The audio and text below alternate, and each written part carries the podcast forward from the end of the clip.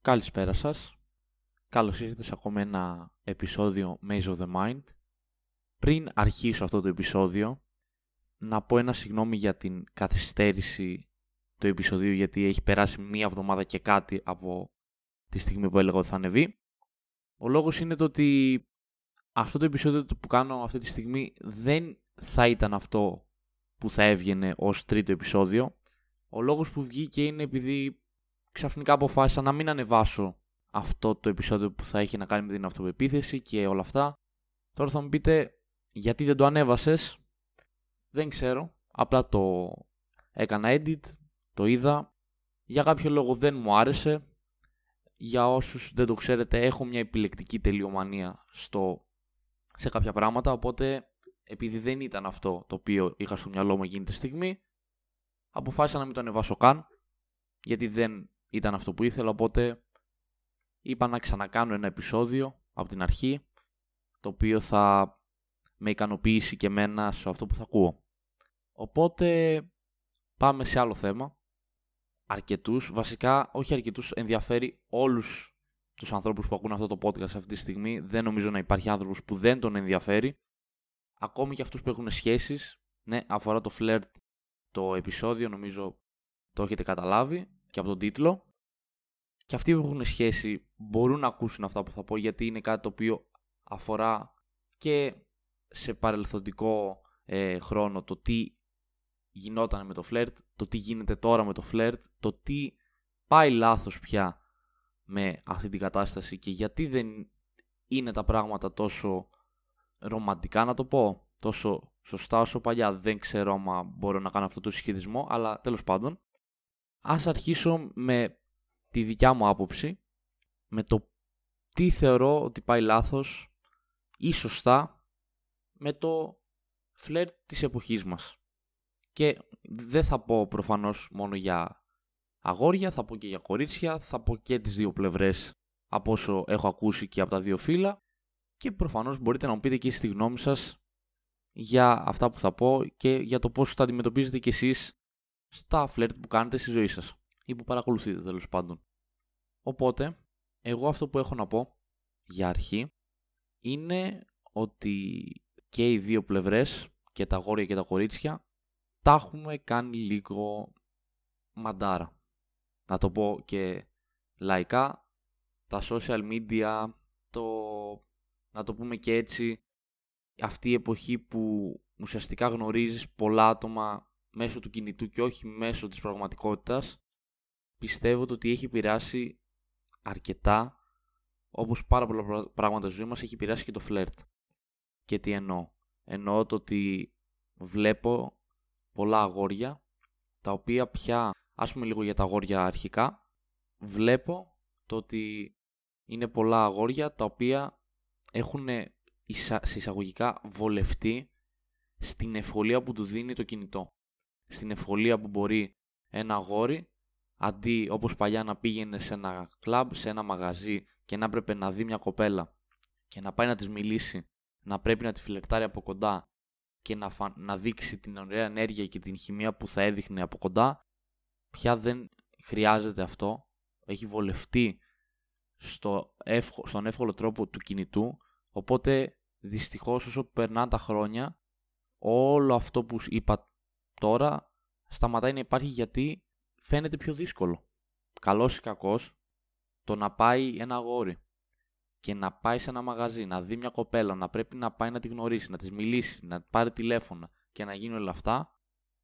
Καλός ή κακός, εκείνη τη στιγμή φαίνεται πιο εύκολο στο κάθε αγόρι να πάει, να πάρει το κινητό του, να κάνει ένα follow να στείλει ένα μήνυμα, να απαντήσει ένα story και να αρχίσει η συζήτηση. Ούτε θα υπάρχει η πρώτη άβολη στιγμή, ούτε θα πρέπει να κάνεις κάτι για να σπάσει ο πάγος. Δεν σε νοιάζει και πολύ. Και να μην πάει καλά. Απλά κλείνεις το chat. Άμα εκεί δεν πάει καλά, πρέπει να έχεις μια άβολη στιγμή που θα πρέπει να φύγεις.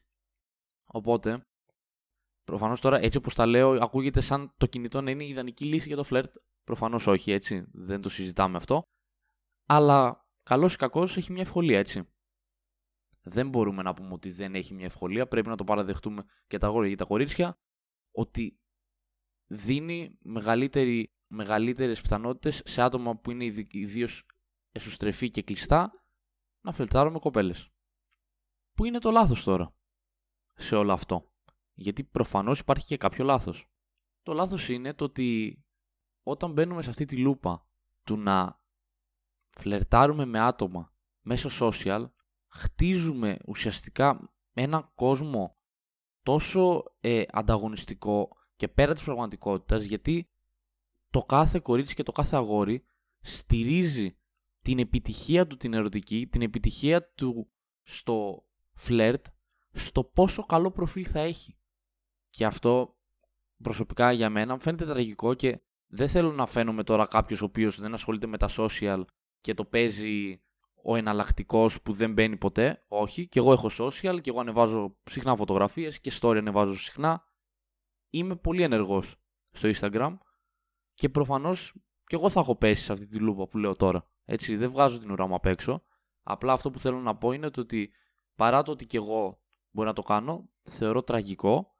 Το θεωρώ τραγικό, δεν μπορώ να μην το θεωρήσω, το να πρέπει να στήσεις εισαγωγικά ένα καλό προφίλ για να μιλήσεις με κάποιον άνθρωπο στο Instagram. Να, για να γνωρίσεις κάποιον άνθρωπο γενικά όχι στο Instagram, αλλά το Instagram να γίνει ο τρόπος σου. Να πρέπει να χτίσεις την καλή φωτογραφία, να πρέπει να ανεβάσεις το, το καλό το story, το τέτοιο. Εντάξει, δεν, έχω, δεν φτάνω σε τέτοιο επίπεδο στο δικό μου προφίλ, αλλά αυτό που θέλω να πω είναι ότι πάρα πολλά άτομα το κάνουν αυτό και όλοι το, θα το έχουμε κάνει μια φορά ζωή μας και το κλασικό του α, να ανεβάσω ένα story και το έχω δει και 100 φορές φυσικά από πάρα πολλά άτομα του ανεβάσω ένα story, να με δει η άλλη, να δει ότι περνάω καλά, να απαντήσει και μετά να ανεβάζει το story, να είσαι ξέρω εγώ κάπου και να βλέπεις. «Ε, το είδε μωρέ τώρα, το είδε; Μια δούμε το είδε. Αυτό εγώ το θεωρώ πολύ, πολύ δεύτερο, να το πω και έτσι, και πολύ λίγο μη επικοινωνιακό με τον άλλον άνθρωπο. Θα θεωρήσω πιο σωστό να βρεις έναν άνθρωπο να το γνωρίσεις από κοντά ή εντάξει, για να μην είμαστε και τελείως, ε, να το πω και έτσι, αντι-social να το πω και έτσι, να γνωρίσεις ένα άτομο από το social, ναι, μπορεί να το δεις, να σου αρέσει, να έχει ωραίο προφίλ, γιατί είναι και η ζωή μας αυτή έτσι, δεν μπορούμε να το αρνηθούμε αυτό, αλλά να μην στηριχτείς στα social για να γίνει κάτι. Να πας και να στείλεις μήνυμα αμέσως, θες να πάμε για ένα καφέ. Αμέσως όμως. Να μην μπεις στη τέτοια ότι βολεύομαι στο ότι θα αρχίσω να τη γνωρίζω από το social, γιατί τότε όλο πάει λάθος. Εγώ αυτό θεωρώ ότι είναι το μεγάλο πρόβλημα, το ότι πρέπει να αρχίσουν τα, οι άνθρωποι να επιστρέφουν σε κάποιες παλιές συνήθειες. Δεν μπορούμε να περάσουμε σε μια σύγχρονη εποχή τεχνολογίας χωρίς να μείνει τίποτα πίσω. Πρέπει, και γι' αυτό έχει γίνει αυτό, ο κόσμος έχει ξεχάσει να φλερτάρει. Έτσι. Τα περισσότερα αγόρια έχουν ξεχάσει να φλερτάρουν. Τα περισσότερα αγόρια ντρέπονται. Τα περισσότερα αγόρια φοβούνται να μιλήσουν πια σε κοπέλες. Γιατί, Γιατί έχω, ξέρετε πόσες φορές έχω ακούσει τη φράση από αγόρια δεν μπορώ να μιλήσω σε αυτήν, δεν μπορώ να στείλω σε αυτή την κοπέλα επειδή έχει πολλούς followers. Πια τα αγόρια, ξέρω ότι μπορεί κάποια κορίτσια να το ακούτε και να είστε σε φάση τι παίζει. Μπορεί και τα κορίτσια να το κάνετε, δεν ξέρω, σε αυτό το θέμα. Αλλά τα αγόρια έχουν ως κριτήριο τους followers. Δηλαδή, μπορεί μια κοπέλα, άμα έχει 2.000 followers, αμέσως να την κατατάξουν ως δύσκολη. Ως Α, έχει πολλούς followers, εγώ πώς τώρα αυτήν θα την προσεγγίσω. Θα είναι πολύ δύσκολη κοπέλα. Υπάρχει αυτό το πράγμα και σκεφτείτε λίγο πόσο τραγικό είναι το ότι επειδή μια κοπέλα έχει πολλούς followers, η κοινωνία μας έχει κάνει έτσι ώστε να την βάλουμε ως κάτι άπιαστο, ως κάτι δύσκολο επειδή είναι πολύ διάσημη στο μυαλό μας. Αυτό το πράγμα εγώ το θεωρώ δεν φταίνει και τα γόρια, έτσι. Δεν λέω ότι φταίνε μόνο τα γόρια, φταίει γενικά η κοινωνία που έχει κάνει και έχει σχηματίσει μια τέτοια κατάσταση στην οποία βλέπουμε του πόσο followers έχει ο άλλος ώστε να τον προσεγγίσουμε. Είναι ένα κριτήριο φλερτ. Το πόσο πιθανό είναι να, ε, να πετύχει είναι οι followers. Βγάζετε συμπεράσματά για το πόσο στενάχωρο είναι αυτό. Και πέρα από αυτό, που είναι ένα μεγάλο μείον των social, ακόμη ένα μείον είναι το ότι πέρα από το τα κριτήρια μας είναι λάθος, έχουμε ξεχάσει και το τι να λέμε. Το πώς να μιλάμε. πια δεν υπάρχει. Γιατί τι γίνεται; Social, social, social, θα μιλάς, θα μιλάς, θα μιλάς, αλλά κάποια στιγμή θα βγεις με τον άλλον. Όταν θα γίνει αυτό, επειδή προφανώς τον άλλον δεν τον, δεν τον βλέπεις καν. Η μεγάλη, αν μπορεί να τον έχεις δει, να τον έχεις πετύχει, αλλά δεν έχεις βγει ακόμη βόλτα μαζί του, θα πρέπει να τον πετύχεις ουσιαστικά και να έχεις μια πρώτη επικοινωνία από κοντά μαζί του μετά από τόσο καιρό σε ραντεβού. Οπότε σκέψου, σκεφτείτε βασικά, το πόσο αγχωτικό είναι ξαφνικά να βλέπεις έναν άνθρωπο στο άσχετο και να ξέρεις ότι υπάρχει ερωτικό ενδιαφέρον, αλλά να μην έχεις κανένα μιλήσεις από κοντά μαζί του και να τον βλέπεις σχεδόν πρώτη φορά, πρώτη φορά να ακούσεις τη φωνή του, πρώτη φορά να μιλάς. Δεν έχει αναπτυχθεί αυτή η οικειότητα του άλλου ατόμου από κοντά, γιατί υπήρχαν τα social. Και μπορεί πολλά άτομα τα οποία δεν έχουν τα social skills ενός ανθρώπου που θα μπορούσε να μιλήσει, να αγχωθούν, να μην νιώθουν άνετα και να πάει λάθος όλο το ραντεβού επειδή τα social τους είχαν τη σιγουριά. Το ότι, α, μιλάμε τέλεια στα social, πόσα άτομα μπορεί να μιλούσαν στα social και να είχαν μια φοβερή συζήτηση και να λέγανε Α, αυτό το άτομο είναι φοβερό, μιλάμε πάρα πολύ ωραία, τι ωραίο και να πάνε από κοντά και είναι δύο διαφορετικά άτομα. Να μην μπορούν να συζητήσουν, να μην μπορούν να βγάλουν άκρη μεταξύ τους, να μην μπορούν να καταλάβουν τι λέει και να λένε Εγώ με άλλο άτομο μιλούσα στα social. Και θα πας να του πεις μετά, φίλε ή φίλοι, δεν είναι το ίδιο. Δεν μπορείς να είσαι σίγουρος αν μιλά με κάποιον άνθρωπο στα social ότι είναι το ίδιο, γιατί στα social πρώτον έχεις τη δυνατότητα να αργήσεις να απαντήσεις. Μπορεί κάποιος να σου στείλει κάτι και εσύ να απαντήσεις μετά από 15 λεπτά, μία ώρα και να σκεφτείς ακριβώς τι πρέπει να πεις, πώς να το πεις, γιατί να το πεις και όλα αυτά. Από κοντά όλα γίνονται πιο αυθόρμητα. Πρέπει να απαντάς αμέσως, πρέπει να σκέφτεσαι πιο γρήγορα, πρέπει να είσαι.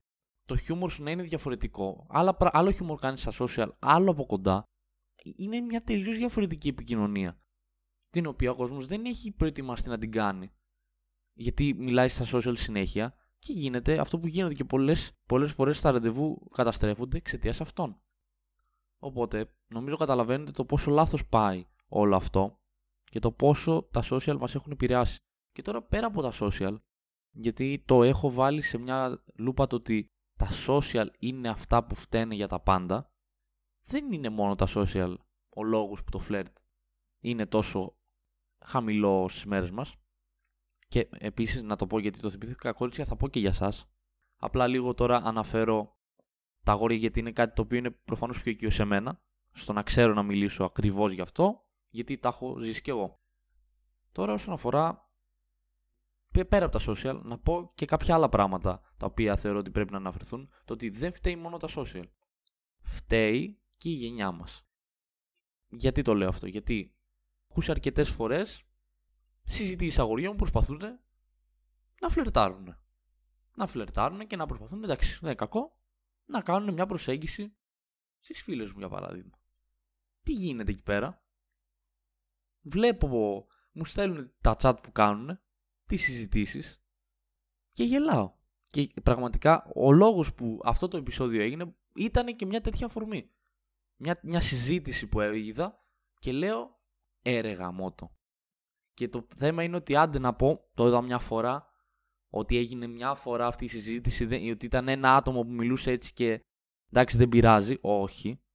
Δυστυχώς τέτοια πράγματα το έχω πετύχει και παλιά και θα το ξαναπετύχω και το πέτυχα και τώρα. Το έχω, έχω δει πολλά άτομα να μιλάνε έτσι και να φλερτάρουν. Και είναι αυτές οι συζητήσεις που πας να δεις τι λέει ο άλλος και δεν υπάρχει κανένα ενδιαφέρον σε αυτά που λένε. Κανένα κανένα ωραίο vibe στο ότι θα γίνει μια συζήτηση στην οποία θα υπάρξει επικοινωνία. Είναι συζητήσεις του τύπου και προφανώς έχετε, ειδικά κορίτσια, εσείς δεν υπάρχει να μην έχετε πετύχει τέτοιο άτομο. Αυτές οι συζητήσεις που σου μιλάει ο άλλος και σου δείχνει με τόσο έντονο τρόπο και τόσο απροκάλυπτα το ότι δεν με ενδιαφέρεις καθόλου ως άτομο πνευματικά, θέλω μόνο να κάνουμε σεξ. Είναι αυτά τα αγόρια. Αυτό το φλερτ που φαίνεται τόσο πολύ γιατί μιλάνε και η συζήτηση είναι χαχαχαχαχα, γελάω με ό,τι λες, γελάω με ό,τι λες, λέω καμιά ηλίθια ξυπνάδα να περάσει η ώρα, την πέφτω με ηλίθια κομπλιμέντα του 1980 και ρίχνω τη φράση Πάμε για κάνα καφεδάκι, έτσι. Να πάμε καφεδάκι, έτσι. Καφεδάκι, καφεδάκι. Και το στέλνουν κάνα 5-6-7 φορές μέχρι να τον πεδώσει άλλη, γιατί δεν μπορούσε να τον πεδώσει τη μία φορά. Και γίνεται αυτό το πράγμα και μπορεί να γίνεται μια εβδομάδα. Η ίδια συζήτηση. Τι κάνεις σήμερα, καλά, θα βγεις, καφεδάκι. Αυτό. Ενδιάμεσα, ηλίθια κομπλιμέντα. Αυτό είναι. Έτσι, προσπα... έτσι προσπαθεί ένα... μια κατηγορία αγοριών, προφανώς όχι όλα, να προσεγγίσει μια κοπέλα στις μέρες μας.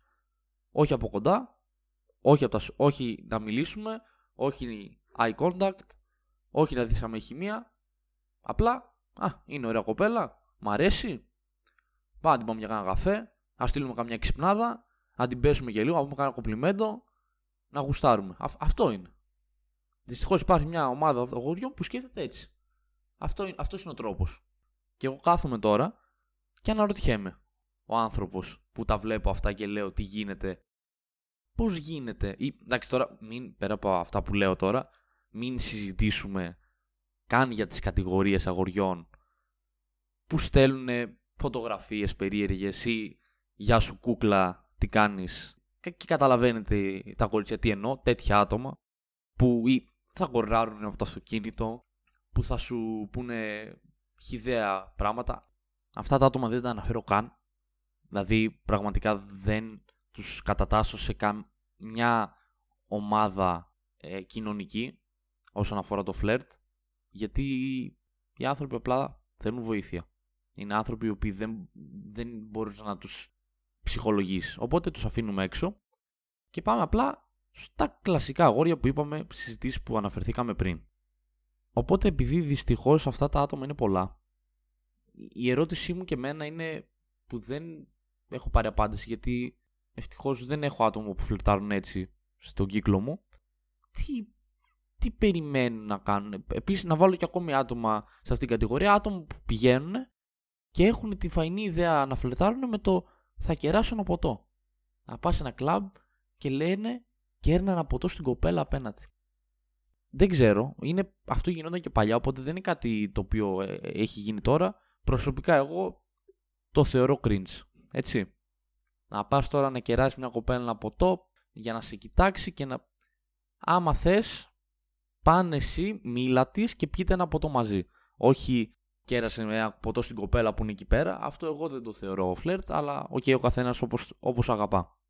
Οπότε, η μεγάλη μου απορία είναι το ότι γίνεται έτσι φλερτ. Στα αγόρια θα απευθυνθώ κιόλας. Γίνεται έτσι φλερτ. Δεν γίνεται έτσι φλερτ. Δεν μπορείς να πας μια κοπέλα και να την προσεκίσει. Άμα θες σοβαρά έτσι τώρα μιλάμε για να βγεις ραντεβού και να υπάρχει όχι να πάμε σε ένα παρτάκι και να. Εντάξει, εκεί πέρα είναι κάτι πιο χαλαρό, πιο ε, ανούσιο. Να πας μια κοπέλα να σου αρέσει και να προσπαθείς να την κάνεις να σε θέλει με τι; Με το να μιλάς στο chat 10 λεπτά την ημέρα και να λες τι θα κάνεις σήμερα, πώς είσαι, τι κάνεις, τι θα φας σήμερα; Δηλαδή, συζητήσεις τόσο επιφανειακές και με κοπλιμέντα, με χιδέα κοπλιμέντα, πώς θα καταφέρει μια κοπέλα να δεθεί πνευματικά μαζί σου έτσι; Γιατί καλός ή κακός, αρέσει να αρέσει, νομίζω πως τα κορίτσια θέλουν και απαιτούν περισσότερο από τους άντρες σε, αρκετά, σε αρκετές περιπτώσεις μια πνευματική σύνδεση. Δεν μπορεί να πας έτσι και να δεχτεί μια κοπέλα να βγει μαζί σου επειδή απλά θα στείλεις ένα ηλίθιο μήνυμα και θα μιλήσεις, επειδή απλά θα στείλεις. Δεν είναι στέλνω ένα μήνυμα και βγαίνω τόσο απλό. Πρέπει να δείξεις πρώτα ότι ενδιαφέρει και πέρα από τα μηνύματα και από κοντά. Δεν μπορείς να πας να κεράσεις ένα ποτό ή να πεις μια βλακεία, μια ξυπνάδα ή να φλεξάρεις κάτι που έχεις και η άλλη ξαφνικά να δεχτεί ότι σε θέλει και μετά όταν θα σου πει κάποιο όχι, ναι είναι το κλασικό ε, όλες οι γυναίκες τι μας κάνουν. Ε, όχι ρε φίλε, δεν είναι τι σε κάνουν οι γυναίκες. Είναι ότι μάλλον εσύ έχεις κάποιο λάθος τρόπο να τις προσελκύεις. Με το να φλεξάρεις, με το να δείχνεις κάγκουρα, στο να φλερτάρεις με τρόπο χιδαίο. Με το να το παίζεις μάγκας και να μιλάς μόνο για τον εαυτό σου, ε, όλα αυτά που λέω, άμα τα εφαρμόζεις εσύ στις κοπέλες, ε, προφανώς η απάντηση θα είναι όχι. Είναι απόλυτα λογικό. Οπότε, ποια είναι η απάντησή μου για. Η απάντησή μου είναι στο τι πρέπει να γίνει, στο τι πρέπει, πώς πρέπει να φλερτάρουν. Προφανώς δεν μπορούν να γίνουν όλα όπως παλιά. Έτσι. Μην έχουμε αυταπάτες. Δεν μπορούν να είμαστε χωρίς τα social είναι πολύ σημαντικό και δεν λέω ότι δεν είναι χρήσιμα, έτσι. Μην παρεξηγηθώ, μην πούμε ότι τα social media δεν χρησιμεύουν, βοηθάνε στο φλερτ, αλλά πρέπει να τα χρησιμοποιήσει σωστά ώστε να μην σε καταστρέψουν το φλερτ. Γιατί είναι άτομα δυστυχώς, όπως είπαμε, που βασίζονται 90% τις σχέσεις που θα γίνει στο, στα social. Οπότε πρέπει να ισορροπήσουμε λίγο αυτό, να γνωρίζουμε όσο γίνεται άτομα από κοντά, από οτιδήποτε, από ένα καφέ μέχρι ένα πάρτι, μέχρι μια σχολή, μέχρι... Είναι τόσο μεγάλος ο κύκλος που μπορείς να έχεις άμα θες, που αλήθεια το λέω ότι δεν μπορείς να μην γνωρίσεις άτομα άμα θες από κοντά. Άμα θες μπορείς, είναι το θέμα να θες.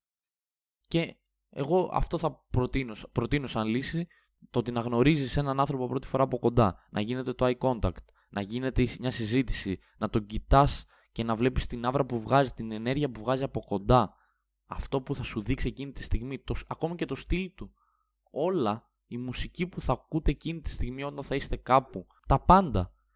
Είναι από κοντά. Θεωρώ ότι εκεί είναι μια ολοκληρωτική φάση που θα καταλάβεις αν μάλλον σε ενδιαφέρει. Άμα ένας άνθρωπος δει κάποια κοπέλα από κοντά, περάσει πέντε ώρε μαζί της και σου πει σ' αρέσει, θα τον πιστέψω πολύ πιο πολύ από έναν άνθρωπο που έστειλε ένα μήνυμα και λέει ότι μου αρέσει, γιατί ο άλλος έχει πολύ μεγαλύτερη και καλύτερη γνώμη για την κοπέλα από ότι έχεις εσύ από ένα chat και μια εικόνα προφίλ που σου μιλάει. Οπότε το ιδανικό θεωρώ είναι να ο κόσμος σιγά σιγά να αρχίζει να μην μπαίνει στην τέτοια του social media, να βγαίνει περισσότερο και να τολμάει στο να μιλήσει γιατί ντρέπεται, να μην ντρέπεται αυτό είναι το, νομίζω το μεγαλύτερο τέτοιο των social που έχουν κάνει στο να ντρεπόμαστε. Μην τρέπεστε να μιλήσετε.